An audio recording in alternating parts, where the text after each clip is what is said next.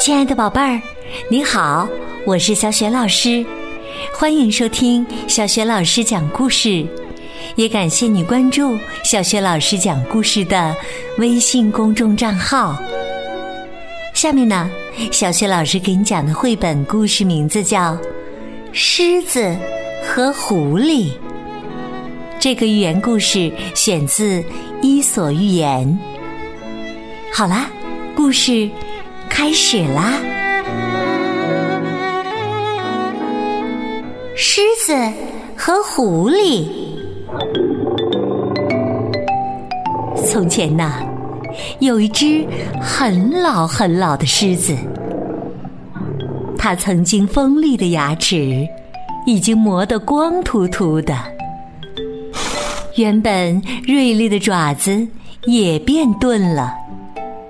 它再也追不到猎物了，可是肚子还是会饿呀，这该怎么办呢？狮子灵机一动，想出一个好办法。他决定不再亲自出马，辛苦的去捕猎，而是让猎物自己送上门来。他是怎么做的呢？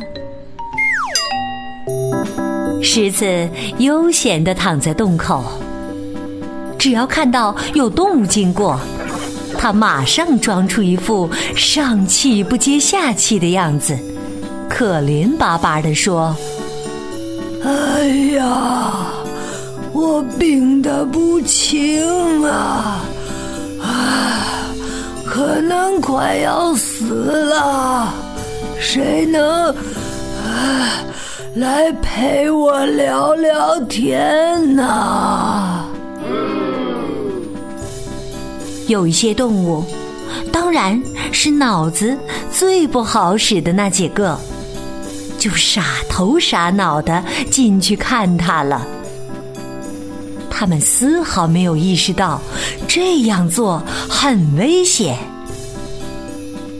当然，那些动物再也没有出来过，全被狮子吞进了肚子里。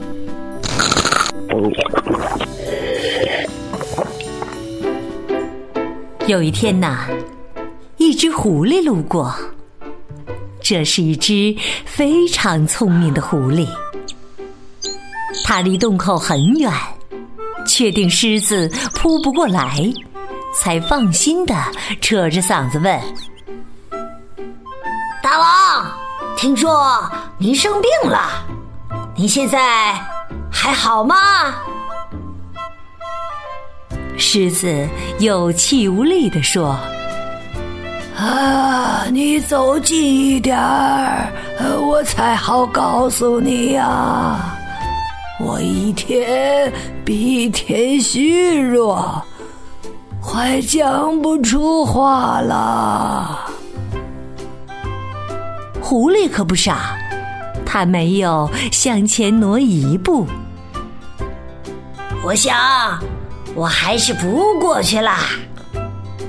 他说：“这儿有十几双脚印儿，全是往那洞口里去的。”哎呀，但是好奇怪呀，为什么连一双出来的脚印儿都见不着呢？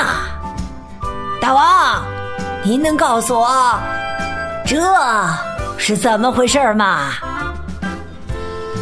这个故事告诉我们，从别人的错误中也能吸取到重要的教训。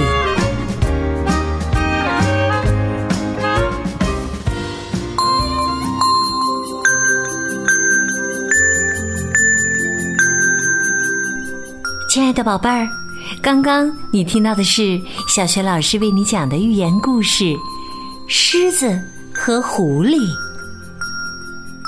宝贝儿，故事当中的狐狸是根据什么来判断狮子说的是假话呢？如果你知道问题的答案，欢迎你通过微信告诉小学老师和其他的小伙伴儿。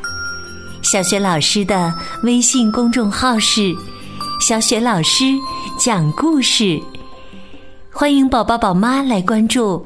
微信平台上不仅有小雪老师每天更新的音频故事，还有原创教育文章和小学语文课文的朗读。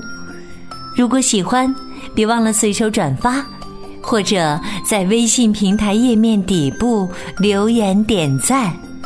我的个人微信号也在微信平台页面当中，可以添加我为微信好朋友。好了，我们微信上见。